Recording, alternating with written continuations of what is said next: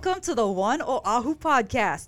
I'm Brandi Higa, and today is Thursday, March 2nd, 2023. And joining us this week is the Deputy Director for the City's Department of Transportation Services, Jon Nouchi. Thanks for joining us, Jon. Morning, Brandi. All right, so I want to start off with rail. A few months ago, we conducted a full scale exercise. It was for local media to see, um, but that's just one of the tests being conducted before we get ready for opening day. What, what's the latest? So, the very latest, this very morning, we've embarked upon, I guess, our final run of testing for rail. And what that means is our operator has to run this ballet, this choreography of what it takes to run a full schedule of the rail system from here on in. And they will be judged on how successful each execution of each individual test and metric is.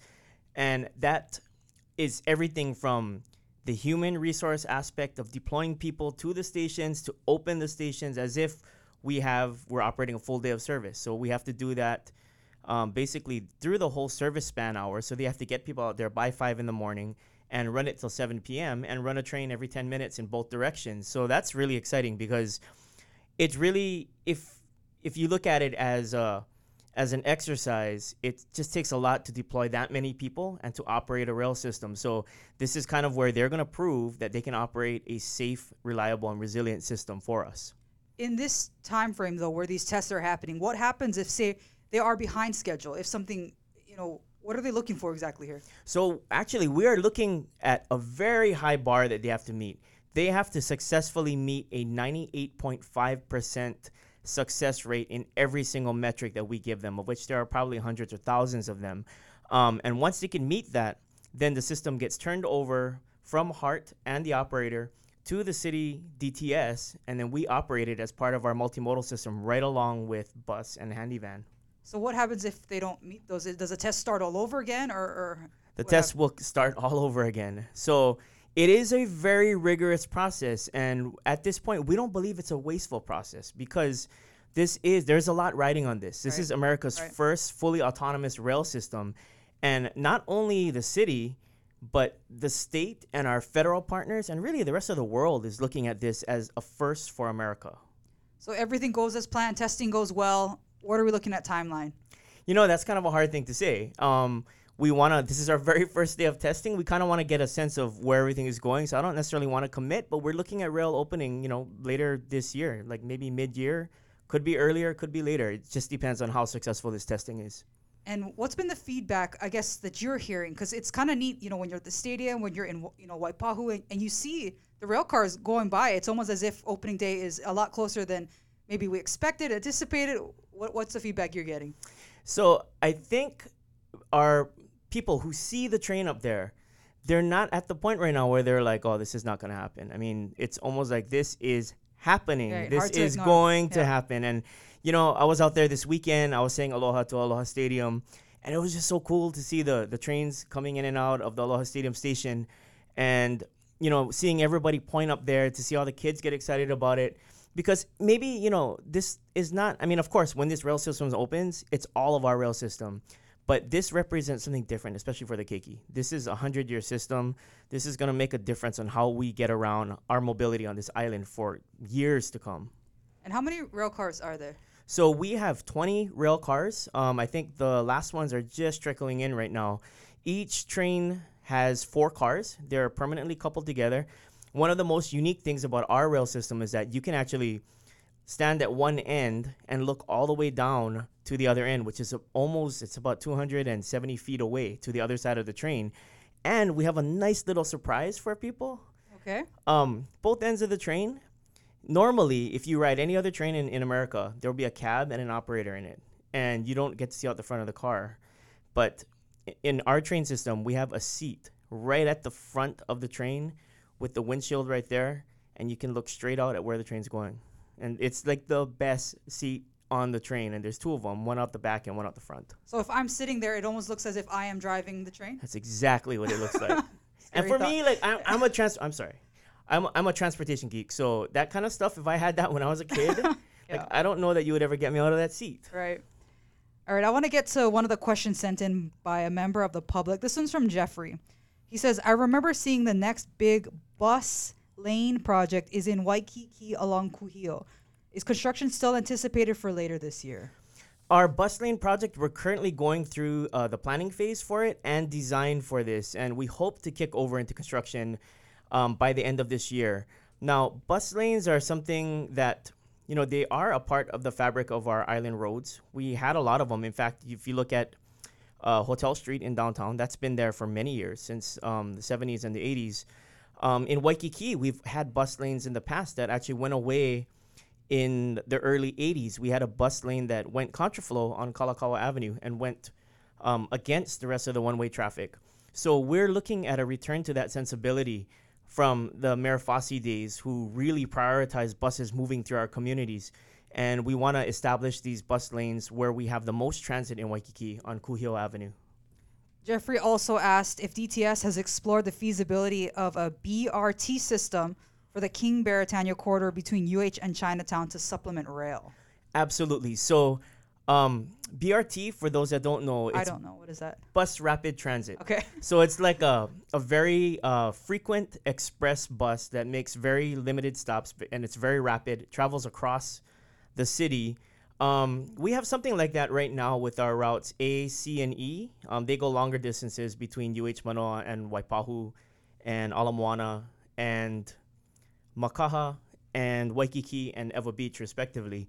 Um, but when rail ends up, when we open rail this year at the stadium, we're going to have a bus rapid transit route that connects to that rail line at Aloha Stadium and then expresses people right on the freeway um, to Chinatown, downtown, uh, Kaka'ako, Ala Moana, and UH Manoa to provide that, that um, substitute for rail while we can get rail constructed to these places. So, to answer the question, we are looking at other services that would operate along the King and uh, Beretania couplets uh, between that side of the island to supplement um, rail when rail does get to town here.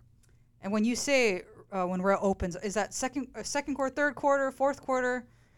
I think um, it's probably safe to say we're looking at second or third quarter. Okay. Yeah. Um, Jeffrey had an, another part of his question. It says he wanted to follow up on a question. He had actually asked this a couple weeks ago when we had Mayor on this podcast.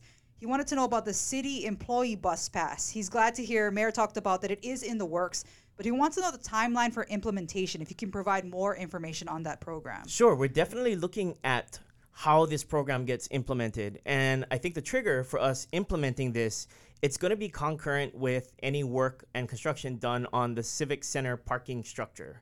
Um, we recognize that that construction will be very, very disruptive for um, availability of parking for city employees, but it's also an opportunity for us to introduce people or reintroduce people to the bus and offer a city employee bus pass to those that may not take a parking during that period of time or maybe want to try something different. Um, we'll also have, you know, by that time that construction gets going, we'll also have other rail and other services in place. So I think we're we're ramping up to make the bus and our whole transit program, including rail, uh, just a more multimodal, more friendly, and a quicker option for people. Yeah, I think that's what it is, right? Getting people, kind of encouraging people to try. Maybe you haven't rode the bus since high school, but it's always interesting to try new things. How how often do you ride the bus? I actually use the bus almost every day. Okay. Um, I live close to town now. I used to live in Mililani, and when I lived in Mililani, I would try to take the bus um, to my job in town, uh, maybe two or three times a week, and it really gives, especially now. I mean, like you have so many things you can do on your smartphone that if you're driving, you really you, know, you, you get a lot more time sitting on the bus. And I've, I've been learning Spanish whenever I ride the bus. I'm not very good at it, but you know, I've had like a I think I'm on like a 420 day streak of like using Duolingo to learn Spanish. Okay. So I mean, there's there's things you can do, and it's a good time to catch up on email, so that by the time you get off the bus, you're kind of like ready to, to work, you know. Right. And yeah, I mean, I, I, I you get accustomed to that time, um, that it's time that you don't get back. I'm I'm not a regular bus user, but I can say that I did recently take the bus to get to the Eddie contest. Yeah. Um, that was that was a great idea. Um, what was the feedback you got on people trying to make it out to the North Shore with where was thousands of thousands of people all going to the same place same time? So the Eddie was kind of a transit dream and a transit nightmare at the same time. It was almost presenting an impossible problem of how do you get thousands and thousands of people to a very remote spot on the island and get everybody there safely and with you know just with regard to the neighborhood that it's in and everything. So we had to throw that together very quickly, but that exercise was not lost on us. So we we we are using everything we learned in that time to just have that service ready to de- deploy at any time, and we're building that into our regular schedule such that during surf season we're ready to deploy it. We can turn it on. Um, it'll appear. I think nowadays when it appears in like um, we have all these apps that show you where the bus is and how long it's gonna be before it comes, and I think people rely on those things and having it being able for us to turn that on ad hoc and just run that extra service during surf season, I think makes all the difference for people. Um, I was really proud that so many people took advantage of the service. In fact, um, I always say when I showed up to Ala Moana that morning at, at four in the morning, I had that. There were probably about two to three hundred people waiting for that first bus, Ooh. and I had that feeling, that panicked feeling. Like you ever had that dream where like you you you're in school but you don't go to class the whole semester and then you show up for the exam you don't know anything. That kind of panic was like rising in me.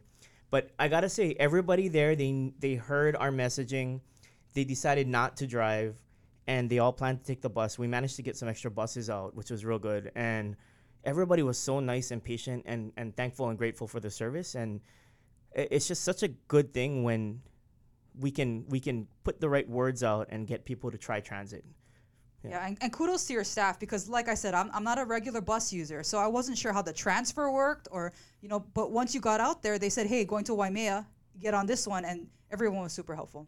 Yeah, no, that's that's great, and I think that's we we're really good at the personal touch here. Uh, this next question is still on the minds of, of so many people: pedestrian safety, particularly at Kapi'olani and Kamake'e following the death of that McKinley High School student Sarah Yara. How can tragedies like this be prevented from, from happening again? Let me first start by saying that this has been since that crash and Sarah Yara's just untimely, too soon death. It's it's been a really hard time here in our department. That being said, you know, we've had a lot of tears, we've had a lot of yelling, we've had a lot of anger, and definitely a lot of sadness. And I don't see that as a bad thing for our department. I think this is the fact that people are willing to be so so open and to let their emotions be expressed and help chart a path as to what our department needs to do.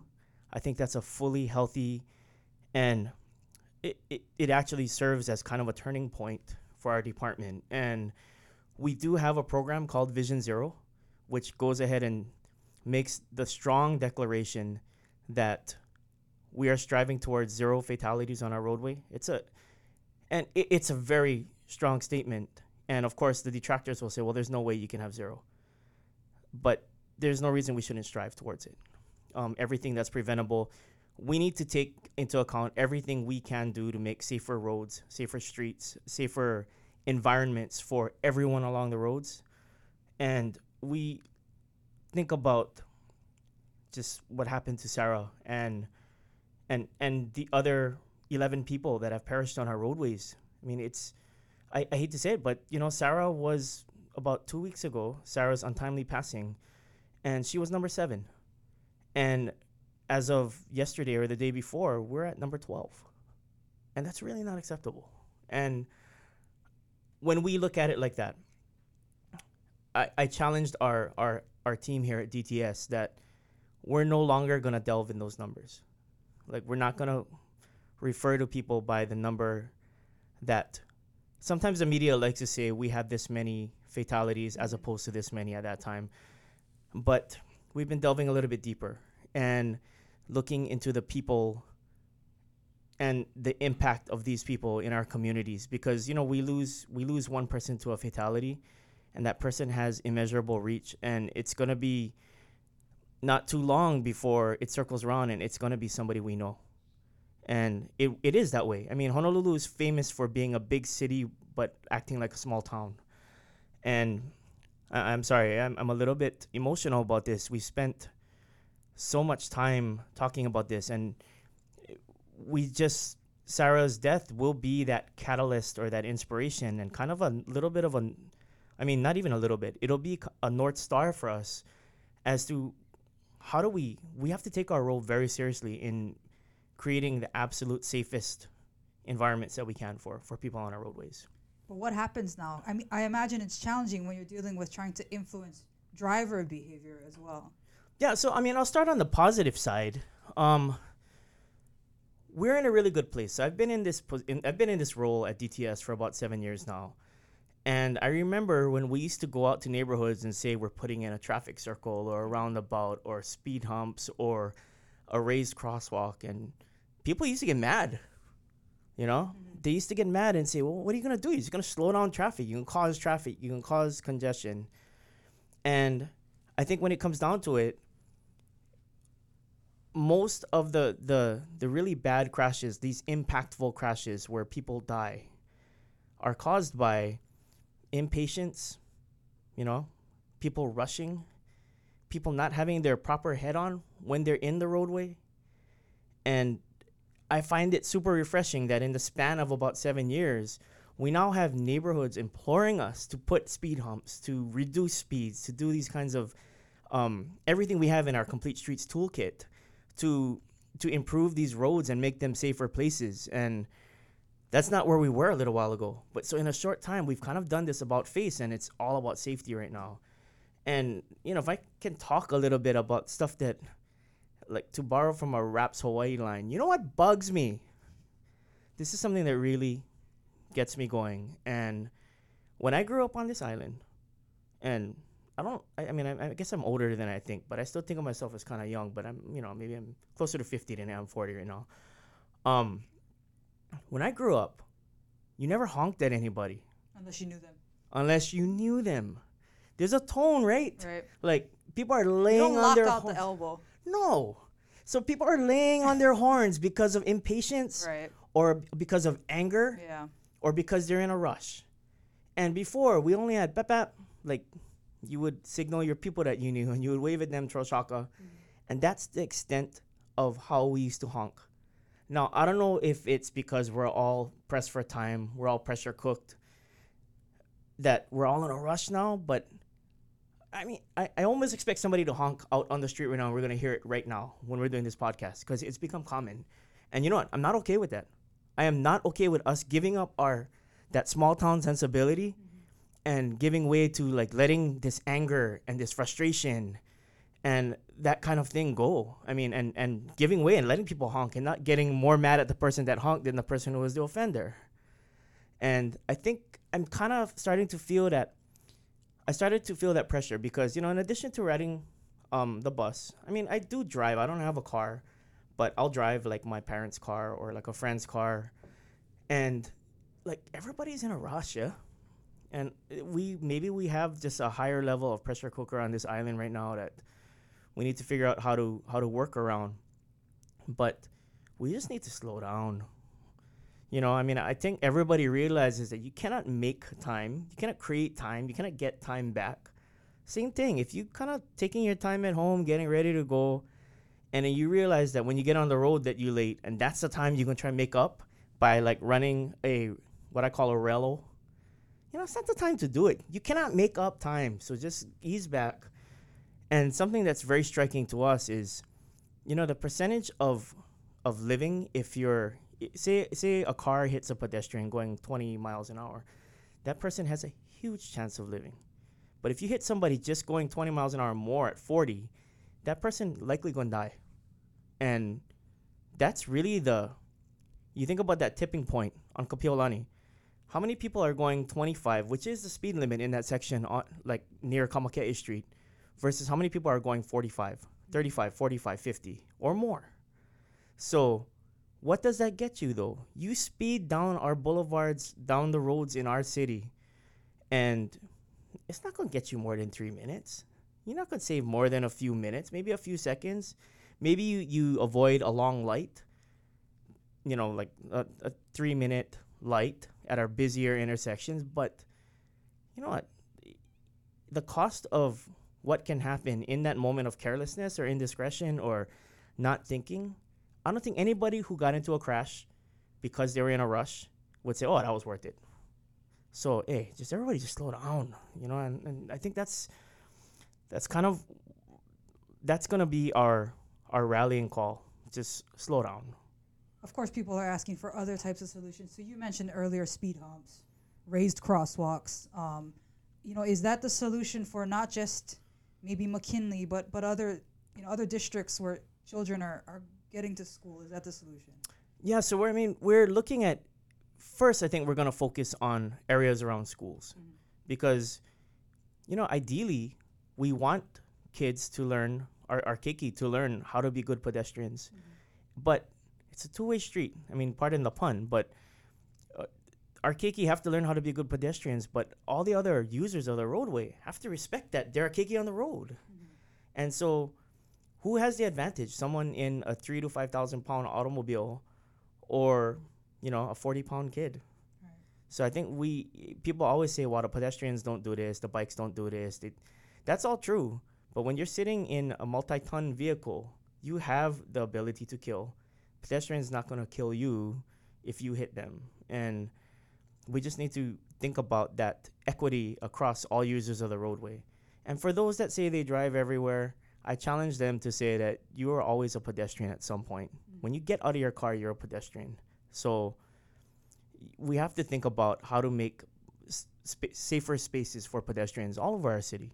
I mean, it, it's not just for for the city to look at it, but even when people are designing, you know, shopping centers or places you know, places for people to live, neighborhoods. From the development side, we just have to introduce safe principles of complete streets in, in every place that we go. We have a question sent in um, by Joni, and she's asking something similar, where she wants to know when speed mitigating interventions will be done on Mokulele and Nihina Street. Okay, I'm actually familiar with that. I got some friends Yeah, you're a live. Windward side boy, right? Yeah, I got I got some friends that live uh, I think about a block up from there, and that's right. Just for the people that are listening, that's um, Mokulele Drive is uh, intersects with Kamehameha Highway and Kaneohe Bay Drive, and it's like a connector road that services that whole neighborhood that uh, Pohainani is in. If you guys can picture that, so it kind of runs behind Windward City Shopping Center. Um, when it interfaces with when it intersects with Kamehameha Highway, it does have a pretty sharp downhill there, and whenever you have downhills, people tend to speed. So I know we've already done a what we call a road diet, which is kind of like reapportioning space on the road, and it's actually really effective. We found that when you narrow lanes and actually put, you know, like really narrow striping on the road, it it has a visual effect that actually makes people feel a little bit uneasy, so they reduce their speeds. So we've um, that road diet we have has kind of helped to reduce speeds, but we can understand that um, in that neighborhood they are coming from a downhill from Kamehameha Highway, and we can take a look at you know if the speeding condition is still there, and actually appreciate that you know when the neighborhood comes to us, it's a good thing for them to tell us what the problem is. If it's speeding, if it's you know we a lot of people are crossing and there's no crosswalk, and then we can kind of help come up with a whole bunch of solutions that we can propose for implementation, and then the neighborhood can kind of help us decide what is the most appropriate in the context of their own neighborhood, because nobody knows their neighborhood like they do, right? Right. But um, it's hard. Like I said, I'm actually not super upset that people are coming to us and they want speed humps. They they're demanding, you know, raised crosswalks and things to slow people down, like we talked about earlier. But sometimes, you know, we can't put those things given the space on the road or just there's curves or there's engineering principles that we have to check through before we can actually put something in. So we really do appreciate the neighborhoods coming to us and telling us what the problem is. And then it's kind of like um like Vanilla Ice says, right? Like if you if you got a problem, yo, I'll solve it. What, what's the best way for them to come forward though? Is it is it like Joni to, to send in a question or is there a number to call? Should they go to their neighborhood board if they see issues in their area? They can do any of those things. They can call us here at DTS, um, and we will assign it to the proper people who have responsibility. Um, if it's in the urban area, it'll go to a certain part of our traffic engineering. If it's in the, you know, everything outside of Honolulu, we'll just make sure that an engineer who knows the area gets it, and we'll help them route their their concerns. Um, it is helpful to go to the the neighborhood board also. Neighborhood board is a good sounding board for where everybody else is in the neighborhood, and if they're aware of it, they can also kind of amplify the need that the constituent brings up to us.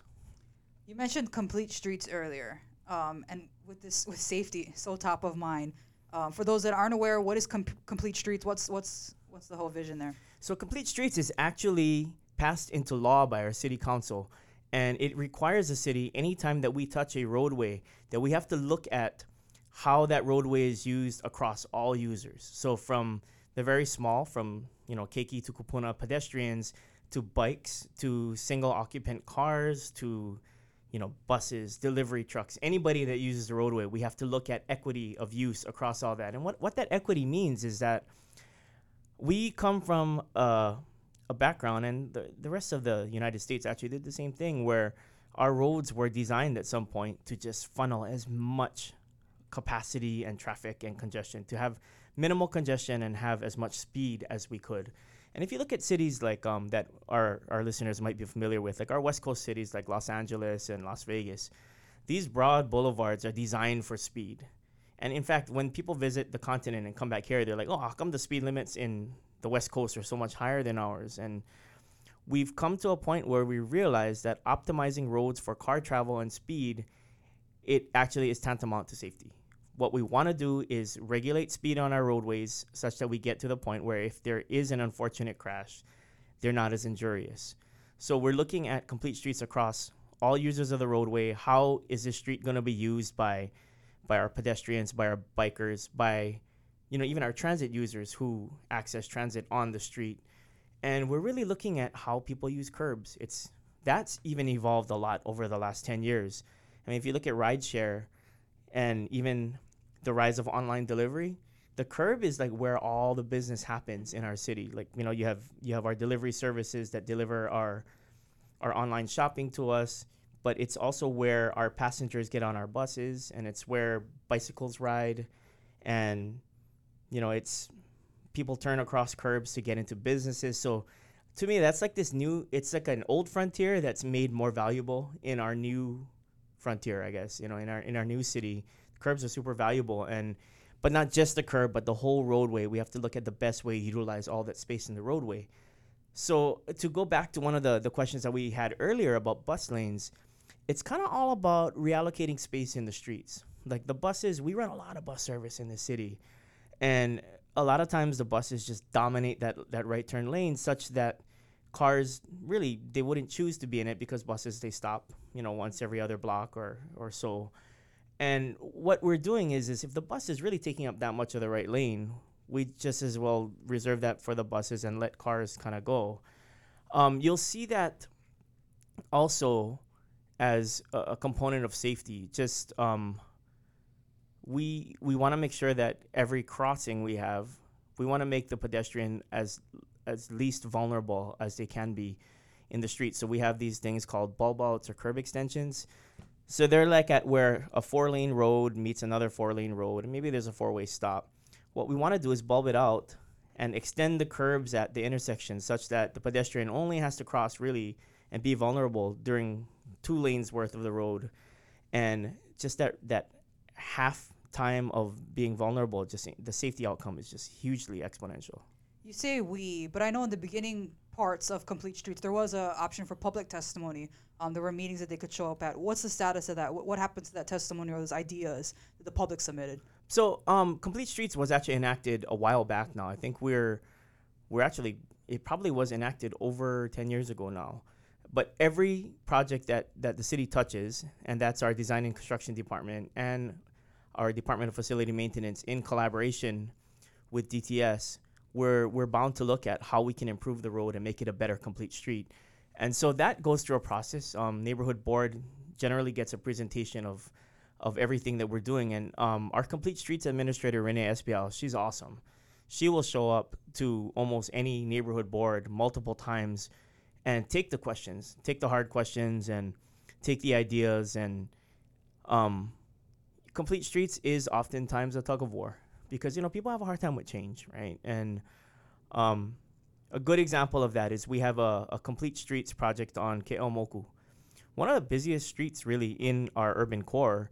It kind of it bisects our Ala Moana Center, huge destination. It runs all the way Mauka into our Makiki neighborhoods which has some of our highest residential density, we're working at looking at how does Ke'aumoku become a complete street And it's interesting. Those that live along the corridor, they want better sidewalks. They want better pedestrian paths. Um, they want bike facilities that they can ride safely and get around.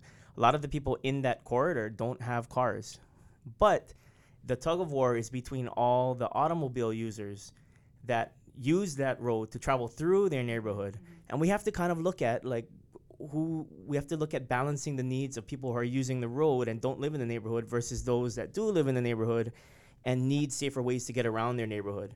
And as we develop into a more transit friendly city, you know, that's that's going to be a, a super important balancing act that we need to do where people are moving into our urban corridor and you know, not maybe not buying cars or instead of having two cars, they're having one car now. And those decisions um, are really going to shape how, how our city grows responsibly and sustainably and, res- um, and in a resilient manner into the future.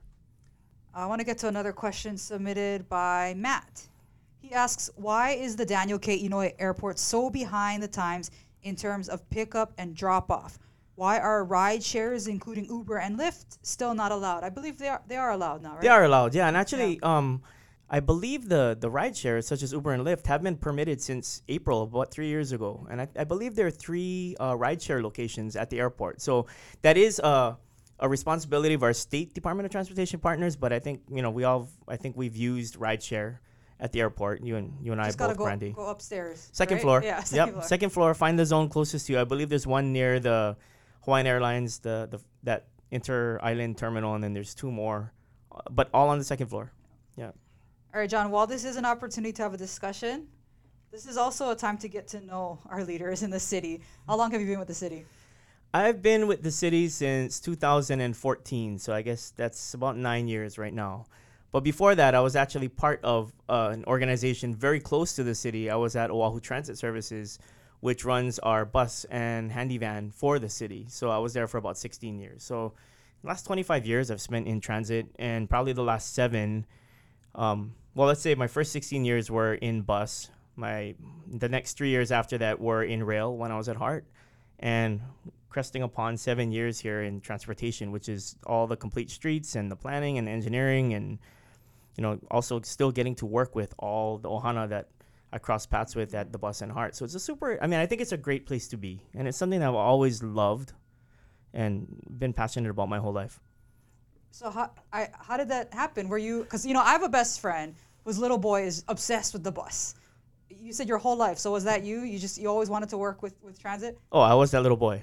yeah, yeah, yeah. I think my, my, my, my parents probably wondered why I was so fascinated with the bus. But I always tell this story. I grew up in uh, really windward side. Grew up in Ahuimanu, and um, I think whoever planned that service at that time was really like kind of forward thinking because we had a bus that came up our street and it turned left right in front of our house. And I just kind of remember like the bus came every hour. And so when we used to play on the weekends and stuff like that, you know, you would see um, you would just wave at the bus driver and get out of the road and then let the bus pass and then it was kind of a way that we just ticked off the hours of the day right every hour the bus would go by and i was kind of lucky because my chinese grandmother um, and well, grandparents my popo and gongong they lived in kapahulu and every day my popo would go take the bus to chinatown to go buy food and stuff like that and you know during the summers i would I mean, I, I wouldn't say she dragged me along. I actually liked going with her, and so we always rode the bus like almost every day, and it kind of introduced me to having that reliability and having that.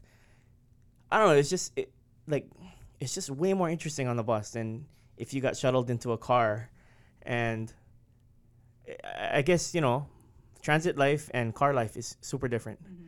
And I think you just get to see so mu- so many more things from the windows of the bus, even inside the bus, versus you know, just being shuttled point to point. And, you know, they say the fun is getting there. And I think that's ab- absolutely true with transit. When I first met you, it was at the grand opening and blessing for the JTMC, our Joint Traffic Management Center, and you did an Oli. What's the story there? I- Is that like another role you play in this city? Um, I will go. Oh, that's that's kind of a tough question. So, in my job right now, I guess I'm motivated by by two educational influences. I did go to college and get a degree in urban planning, um, with an emphasis in transportation. So in that sense, I landed exactly where I needed to be after college. And it's not lost on me that a lot of people don't get to do exactly what they studied in college. A lot of people study something and end up in something completely different. So, in that sense, I knew I liked transportation. I studied that at LA, in LA, at USC, and I've gotten to watch how LA has evolved over the years, right? So, lucky that I ended up getting a job in transportation at home. But when I graduated from college, I moved home and we were in the middle of this like mid 90s re- recession. And the real story is that my mom was worried about me having medical benefits. And the only way I could have medical benefits was if I was a full time student. And so what I did was I got a certificate in Hawaiian language in Olelo, Hawaii at the University of Hawaii at Manoa. And I will say that while it seems like my planning degree in transportation would be way more valuable, my Olelo Hawaii certificate has colored how I see this world that we live in. Like everything that we do here at the city has the lens of Olelo Hawaii on it. And I think, I mean, I'm just so lucky of all that knowledge that I was able to kind of gain during that time. In fact, just the other day, um, we went back to the recording studio with my professor, Puakea Nogelmeier. And back in 1999, he agreed to put his voice on the bus. And it's funny, I mean, he's a doctorate, he's a kumuhula, he's celebrated as a music composer. And he even says, you know, after all the things that I've accomplished in my life, people are going to put on my headstone, he was the voice of the bus. And, you know, he's not, he's okay with that Yeah, yeah. And it's become this thing like even on twitter like people have called out other transit agencies after they visited here. They're like mm-hmm. hey cta why don't you get Puakea Nogelmeier to do the voice for for our trains and buses? And it's people have gotten so accustomed to hearing mm-hmm. his voice. And you know one thing that he's very proud of um, and initially i don't think he wanted to do it because i remember he told me so he knows me as kama'aha he mm-hmm. goes hey kama'aha if I do this, I do not want to become an annoyance. I don't want to be a recorded voice that is annoying to people. And, you know, probably about thousands of phrases later, people are so accustomed to hearing his voice. Like they, they know like the pauses and if you tell anybody who rides the bus, if you start them off with, if you see something, they're immediately gonna pause just the right amount and chime in with, say something and it, it's become like this beloved icon Yeah, on our bus sure. and it hasn't gone without any like for Puakea, one of the the most pleasing things that we did was um we had an I had an intern at at Oahu Transit Services when I was there. And that intern is now has my job and he's the director of planning and scheduling for them and he's come very far in the company. But at that time I had him work with Puakea to survey our workforce and find out that if there's a, a consistent pronunciation model that our bus operators and, and, and passengers can follow, whether that changes how they pronounce things. And it absolutely did. I, I- think it was overwhelmingly found that our bus operators, long time growing up, they used to pronounce words a certain way, but being exposed to a consistent pronunciation model by Puakea and mm-hmm. just having that with them, they, they changed stuff that like I mean, you know, if you if you said stuff the same way that you were since you're a kid, you don't change that, Right. right? And our bus yard used to be right um, near Honolulu Hale, and it was at the corner of um, King Street and South Street and Alapa'i Street, and for years we had no Okina in Right. Alapa'i, and everybody Alapai, called yeah, it Alapai. yeah, yeah. And for a company that has been there since the you know the 1900s, and we're like, oh, go to Alapai, you'll hear Alapai. So like people have found their Okina, and uh, like that kind of stuff, I think is super rewarding, especially for a company where it's our our bus company especially has a maybe like a 25% Native Hawaiian um, uh, composition in our workforce, and so to reactivate language like that, like I said, it's it's super exciting. I want to get to a couple bills introduced in the le- uh, this session. HB 1319 would allow bicyclists to proceed through a red light signal if the sensor fails to recognize their presence. Uh, SB 1506 would help fund programs like you mentioned, Vision Zero, as well as safe routes to school. There are a lot of bills this session to keep an eye on. Can you talk about some of the measures uh, you're following and, you guys are supporting? Yeah, actually, so we're following about 70 measures. I was, I mean, it's it's been kind of a crazy whirlwind session, which you know, ledge session is always like that. Um, one of the one of the ones we're most focused on is going to be um, there's a current law right now that uh, that uh, means a felony charge if you interfere with the operator of a public transit vehicle. So basically, if you assault a bus operator, which could be uh, like our the bus or our Handi-Van, or even a, a student assaulting a school bus driver or anybody assaulting any operator of a public transit vehicle, you you have um, enhanced penalties. Um, knowing that our rail system now doesn't have an operator necessarily on board, we had to kind of um, revise the, law or propose revisions to the law that would carry that same weight and penalties for, for those that interfere with the operations of a transit vehicle. And why that's very important to us is, like I said, the train is really long. I mean, under crushed loads, it can carry 800 people on a, on a one train. And if anybody does interfere with anything that makes that, that riding experience less safe, there really should be an enhanced penalty that takes care of that, that, that carries that threat Yeah. so that people do act more responsibly on trains and, you know, as well on buses and any other public conveyance. Uh, any other measures? Definitely tracking um, safe routes to school and everything that contributes to pedestrian safety and any monies that are, are apportioned towards just enhancing our pedestrian environment with Vision Zero and Complete Streets in mind. Um, speaking of school, safe routes to school, your department made some news recently with the Keiki Corridor by Fern Elementary.